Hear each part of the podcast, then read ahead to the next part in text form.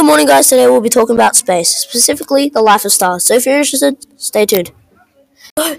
Stars are illuminating balls of gas. Most stars that we can see are hydrogen and helium. An example of a star is the Sun. The Sun is a smaller kind of star, but it still uses the same fundamental things that a star would use. There are different types of stars which perform differently. There are white dwarfs, young stars, giants, and supergiants, but we will get into that later. So some things people think about is like, how does a star die and what is it? Well, stars are balls of gas filled with elements known from the periodic table. These elements are what they fuse together to create energy. This energy is what makes them light up with radiation, and depending on how hot, it can even alter the color. How do they die?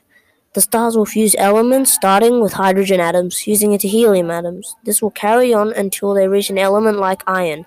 Iron is the heaviest atom, an element and element that a star can fuse. When this happens, the core can no longer fuse and it slowly dies.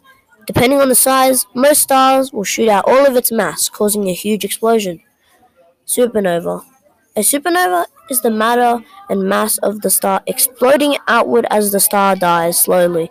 This causes a beautiful aurora with the colors like purple and blue shooting out with orange and yellow.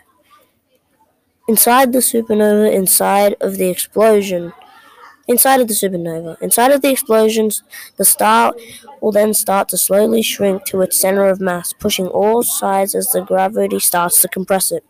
Depending on the outcome, either the star will win, making a neutron star, or gravity will win, causing a black hole. Both are very, very catastrophic. What are the black hole? What is the black hole? The black hole is a super dense gravitational mystery which nothing can escape. This includes light and lots of particles like photons and neutrons. But a neutron star is a tiny star with a 20 kilometer radius and circumference, but 1.4 times heavier than our sun.